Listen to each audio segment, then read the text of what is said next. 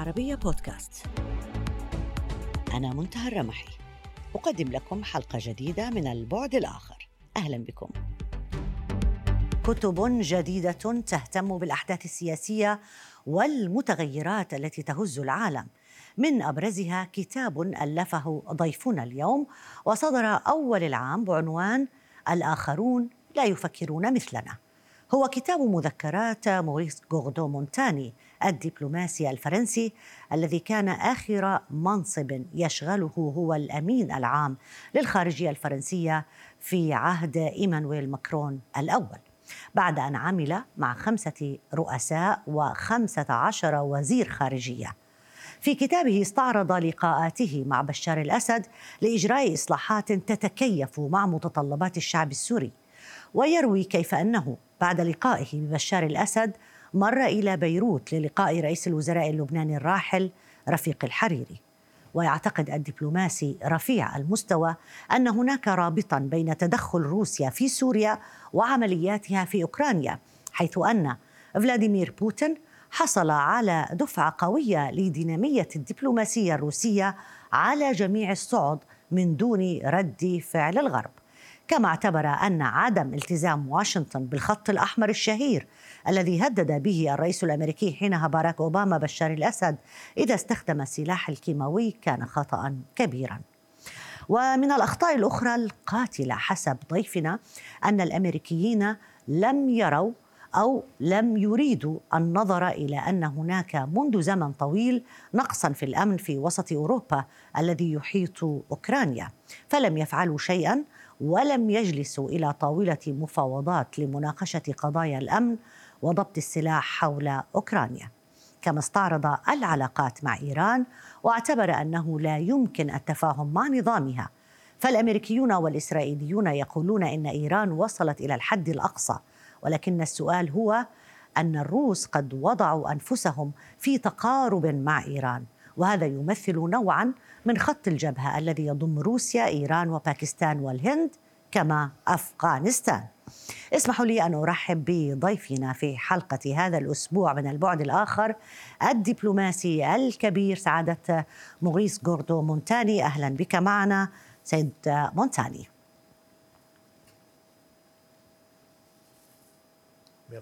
شكرا جزيلا دعني أبدأ معك بكونك عملت مع خمسة رؤساء من ضمن أبرز قادة العالم وعملت كذلك مع خمسة عشر وزيرا للخارجية.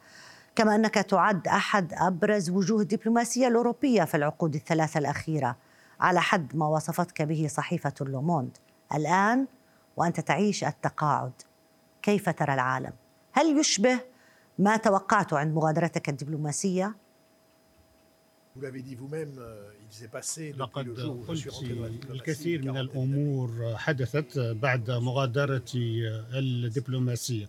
عندما دخلت إلى عالم الدبلوماسية في عام 1978 كان آنذاك عهد ريغان الذي انتخب وكذلك مارغريت تاتشر انتخبت.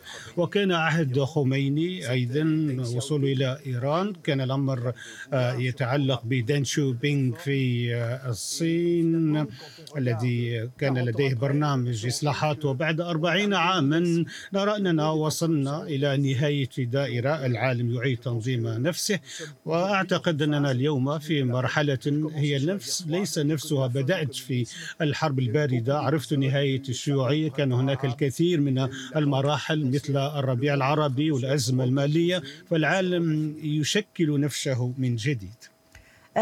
نزوع العالم نحو هذا الوضع من التوترات هل بسبب افتقاده إلى قادة مثل جاك شيراك الذي أشدت به ايما إشادة في كتاب مذكراتك؟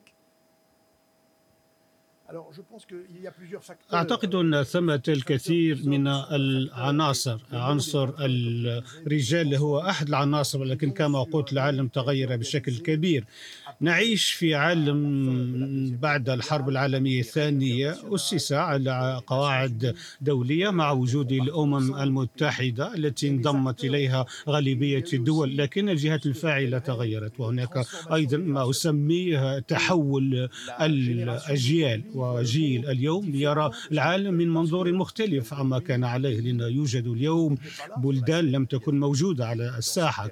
في السنوات الستين أو السبعين الماضية هناك دول حازت استقلالها وهذه مسألة مهمة. هناك بلدان ناشئة أفكر في بلدان كبرى مثل الصين والهند وهناك أيضا عودة لتركيا.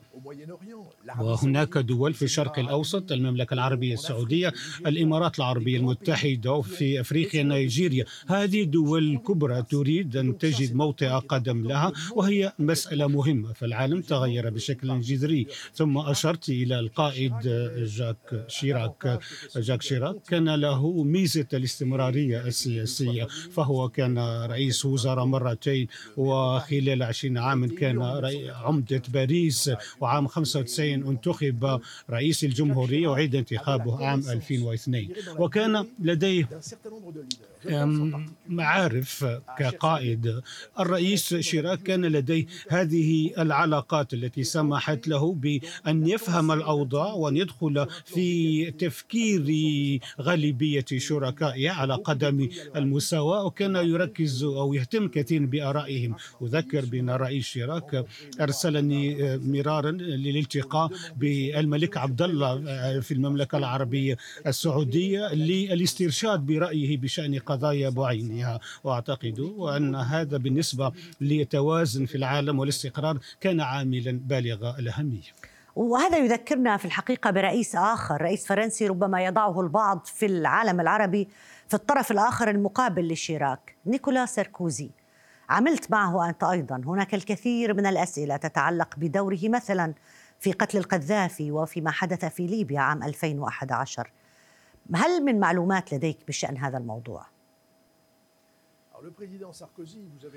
أنت محقة الرئيس ساركوزي كان له نمط مختلف فهو كان رئيسا شابا لم يعرف الحرب وكان يمثل الجيل الجديد للسياسيين الفرنسيين. عملت مع الرئيس ساركوزي كسفير في لندن في تلك الحقبة وقعنا اتفاقات دفاعية كبرى مع البريطانيين وكان هذا أمرا جديدا. تعلمين أن فرنسا والاتحاد والمملكة المتحدة كان عدو عدوين وبدأت في بداية القرن العشرين علاقة تفاهم واستطعنا التعاون في الحربين العالميتين. وبفضل الرئيس ساركوزي انتقلنا إلى مرحلة إضافية. كنت سفيرا للرئيس ساركوزي أيضا في ألمانيا خلال الأزمة المالية. وأعتقد أنه بالنسبة لإنقاذ منطقة اليورو في وقت كانت اليونان مهددة جدا لعب ساركوزي دورا كبيرا. وأشرت بطبيعة الحال جانب أشرت إلى جانب آخر يتعلق بسياسة الرئيس ساركوزي. وهو ما يسمى بالربيع العربي. هذه الأحداث التي نظر إليها من قبل البلدان الغربية كأنها مرحلة انفتاح وتغيير لكن الأمور غالبا ما انتهت بطرق عنيفة. وفي ليبيا الوضع كان عنيفا جدا لأنه كانت هناك حرب أهلية وجاء تدخل العسكريين في ليبيا بمشاركة 53 دولة. وقرار للأمم المتحدة وجامع الدول العربية ولكن هذه العملية لم تكن مخطط لها بطريقة جيدة وتنفيذها لم يكن جيدا من حيث النتائج. وصحيح أنه في النهاية آلت إليه الأمور إلى ما آلت إليه آلت إلى وضع مأساوي وتداعيات هذه العملية غير المخطط لها بطريقة جيدة. هذا أمر يجب أن نقر به اليوم. فهذا بلد لا يمكن أو ليس هناك حكومة تحكمه مع انتشار السلاح. إذا سجل الرؤساء وأحاول في كتابي أن أكون آه، آه، موضوعيا. هناك طبعا بعض الأمور الإيجابية والسلبية ولكن أعتقد أن مرحلة التدخلات العسكرية الكبرى في خارج في الخارج هي مرحلة قد آه، مضت. وكما قلت اليوم هناك الكثير من الفاعلين ويجب بناء عالم يعيد تنظيم نفسه وفقا لأقطاب يمكن أن تتفاهم فيما بينها وكذلك تحدد قواعد اللعبة وهذه المرحلة التي نتحدث عنها. أظهرت قواعد اللعبة أنها لا تسري كما يجب. تحدثت قبل قليل عن شجاعة الرئيس شيراك في سياساته الخارجية كما تحدثت في مذكراتك أيضا. منها قراره مثلا استخدام الفيتو بوجه الأمريكيين في حربهم على العراق وغضب بوش آنذاك. لو تذكرنا بهذه الحادثة لو سمحت. لقد أدركنا سريعا أي الرئيس شيراك أدرك سريعا في عام 2002 أنه كان هناك رغبة واضحة كل الوضوح من جانب الأمريكيين لإحداث تغيير في النظام في العراق فمحور الشر الذي أشير إليه كان يهدف للتخلص من صدام حسين. وبالنسبة لشيراك فإن الدول يكون لها قادة تختارها شعوبهم وليس دول أجنبية. فالشعوب هي التي تختار القادة ثم تحل أي مشكلات مع هؤلاء القادة. إذا الرئيس شيراك وفي حوار في نهاية عام 2002 بمناسبة قمة لحلف الناتو مع الرئيس بوش قال له إذا تدخلتم في العراق هذه العملية ستكون أولا غير قانونية وغير شرعية ولن آه، تحصل على دعم من المجتمع الدولي آه، والنتيجة نتيجة هذه العملية ستكون زعزعة استقرار المنطقة برمتها والتي هي بالأساس هشة وكذلك التوازنات الموجودة لن تكون موجودة في المستقبل بعد العملية وبالتالي يبدو سيكون هناك فوضى عارمة وبالتأكيد موجة إرهاب ستكون خطيرة للغاية وقد أضاف والغرب سيفقد شرفه ولا يمكن لنا أن نؤيدكم في هذه العملية. طبعا الرئيس بوش انزعج كثير من هذا الموقف وكان لدينا شعور أنذاك وأكد ذلك عندما أرسلني الرئيس شيراك إلى واشنطن في بداية عام 2003 قبل الحرب بأسابيع. أدركنا أن الهدف كان تغيير النظام في العراق وأسلحة الدعم المؤتمر الشامل كان ذريعة فقط لأنها جاءت في نهاية أولويات الأمريكيين ببساطة لأنه لم يكن هناك أي أسلحة دمار شامل في العراق وبالتالي كان هذا وضع بالغ الصعوبة آه، صحيح. و... وما حدث في العراق الحقيقة أو تبعاته ما زال العراق يعاني منها حتى الآن. الموقف كان مختلف فيما يتعلق بلبنان. لاحقا تم التقارب بين بوش وشيراك حول لبنان ودور الرئيس الراحل رفيق الحريري. كيف بدأ هذا التقارب ولماذا حول رفيق الحريري تحديدا؟ بالنسبة لرئيس شيراك لبنان كان ما يمثل المختبر فيما يتعلق بالتطور في منطقة الشرق الأوسط أي تعايش آه، آه، مجموعات اجتماعية ودينية مختلفة. لو نجحت التجربة في لبنان فهذا يعني أن هذا يمكن أن ينجح في أماكن أخرى أيضا.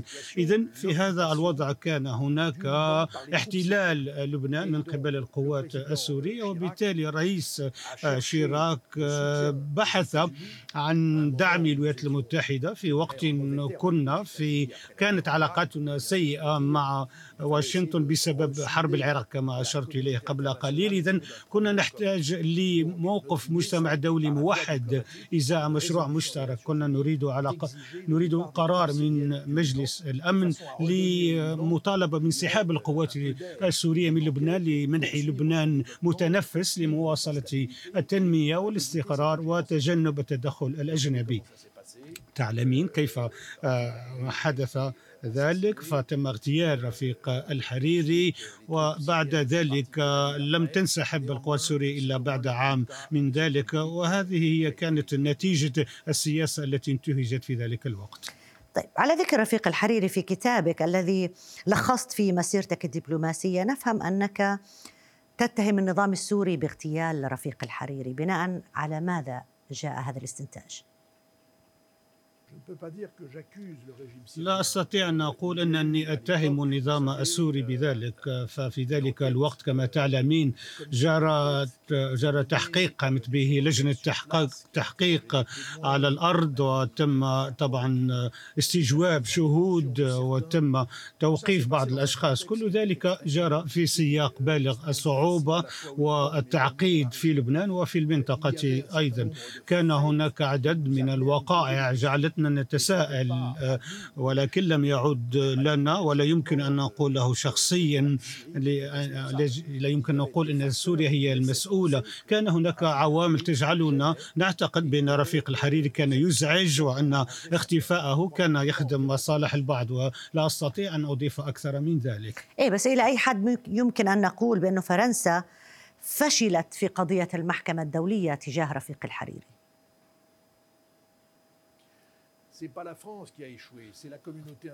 من فشل ليست فرنسا وإنما المجتمع الدولي برمته فقد أشرت إلى التعقيدات على الأرض لإجراء التحقيق. وكذلك الاعتراضات التي تجلت في أماكن متعددة لعرقلة التحقيق وكذلك الوقت الذي احتاجته لجنة التحقيق لاستجواب بعض الأشخاص. إذا لم نتوصل لتحديد تحديد المسؤوليات المسؤوليات في هذا هذا الاغتيال. هذا فشل هل هو فشل فرنسا أم لبنان؟ أعتقد أنه فشل جماعي للأسف والوضع اليوم يظل بالغ التوتر والصعوبة. التقيت برئيس النظام السوري بشار الأسد وركزت معه حول الإصلاحات. لو تحدثنا عن ذلك وكيف أخطأ بتقدير إنك مبعوث أمريكي وليس من فرنسا؟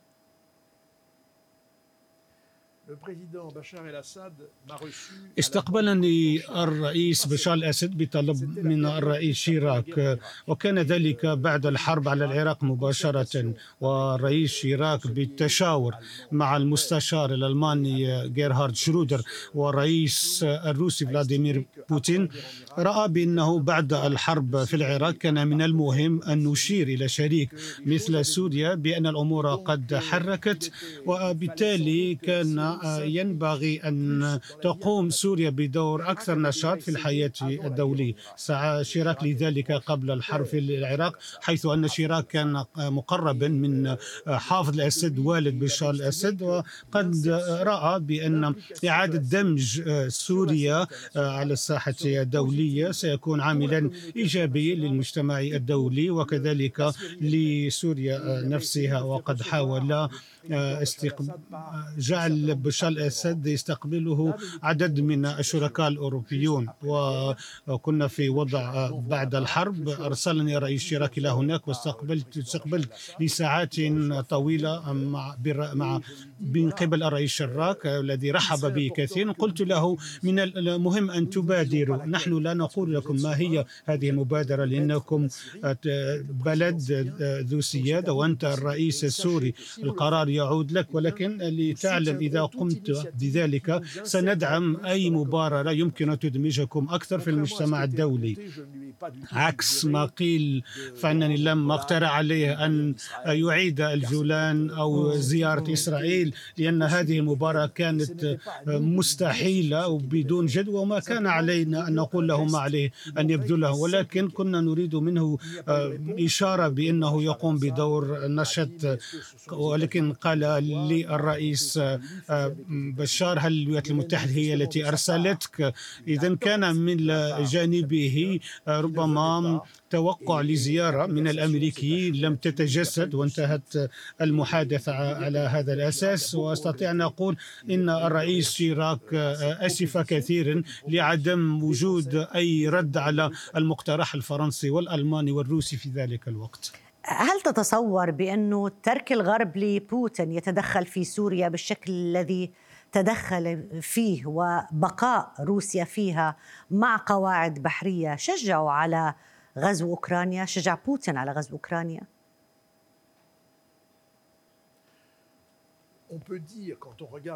يمكن أن نقول عندما ننظر إلى الوضع بأعين اليوم أننا لم نكن ربما متبصرين جيدا بشأن التواجد الروسي في سوريا. عندما وقعت الحرب الأهلية في سوريا أسأنا التقدير فيما يتعلق بالوجود الروسي أو البعض في ذلك الوقت لم يريدوا أن ينظروا إلى روسيا كشريك في منطقة الشرق الأوسط. روسيا بوتين عادت بقوة إلى هذه المنطقة سواء كان في مصر أو في سوريا. وبناء عليه وبطريقة ما عدم النظر إلى الواقع سمحنا لبوتين بالتصرف. وفي هذا الوقت بطبيعة الحال بهذا ربما من الحسابات التي قام بها الرئيس بوتين عندما غزا أوكرانيا بأن ردود فعل الغرب لن تكون مؤثرة وهذا إلى حد ما ربما شجعه على الذهاب في هذا الاتجاه لكنه ليس بالسبب الرئيسي. لكن كان لك أيضا موقف آخر تحميل للانتقاد للموقف الأمريكي وفي تجاهل هواجس الرئيس الروسي فلاديمير بوتين قد نتحدث عنه بعد قليل. لكن دعنا نذهب إلى إيران. هل تعتقد إنه من الممكن التفاهم حاليا مع هذا النظام الإيراني؟ النظام الإيراني الراهن كما نراه مزعزع جدا بسبب المظاهرات المستمرة منذ شهور والتي يقودها جيل جديد. وأعتقد أن هنا أيضا هناك انتقال للأجيال وهو أمر يجب أخذه في الحسبان. بشكل عام رغبة فرنسا دائما وأبدا كانت القول إن إيران موجودة هي موجودة في المنطقة ويجب أن يكون لديها لديها مكان أو مكان يمكن أن يتم التشاور بشأنه مع الدول المجاورة. نحن كنا مهتمين بأن إيران عبر ربما وساطات أو أو مثل حزب الله أو الحوثيين يحاول التموقع في مناطق أخرى لحماية نفسه وكذلك زعزعت بلدان الإقليم. هذا أمر غير مقبول وعملنا مرارا بأن يندمج الإيرانيون آه، في المجتمع الدولي وأكدوا على ذلك ولكن ربما يحتاجون لمكانهم المناسب. ومع مراعاة بأن الجمهورية الإسلامية تريد أن تتمدد وهذا أيضا عنصر يجب أخذه في موازين القوة التي نريدها. ولكن الفكرة هي أن يتم تجنب وكان هذا هو هدف الاتفاق النووي الذي للأسف انسحب منه الأمريكيون. اذا الهدف هو منح إيران مكانه أو مكانتها آه، وأن تبقى إيران عند مستوى معين في المجال النووي أن تستفيد من الاستثمارات ثم تندمج في المجتمع الدولي. الرئيس ترامب والأمريكيون اتخذوا موقف معاكس وبالتالي لا يمكن إصلاح ما كسر آه، وبالتالي إيران موجودة اليوم وهي طبعا تزعزع الداخلي لا نعلم كيف ستتطور الأمور لكن الأكيد آه، هو أن إيران من خلال بعض التصرفات تعرض للخطر آه، الاستقرار في عدد من البلدان في المنطقة. هذه المنطقة التي هي بحاجة للاستقرار وما يهم هو أن تحل آه، هذه المنطقة مشكلاتها بنفسها مع دعم بطلب من هذه البلدان بدعم من البلدان الأجنبية فرنسا فرنسا والولايات المتحدة والمملكة المتحدة مستعدون لدعم هذه المنطقة لتحقيق الاستقرار لأن ذلك في مصلحة الجميع. فالاستقرار مهم لتنمية الشعوب وازدهارها. هذا هو الوضع هو غير مستقر وقد يظل كذلك لفترة من الزمن. إلى هنا تنتهي حلقة اليوم من البعد الآخر. يمكنكم دائما متابعتنا على مواقع التواصل الاجتماعي تويتر فيسبوك ويوتيوب. إلى اللقاء.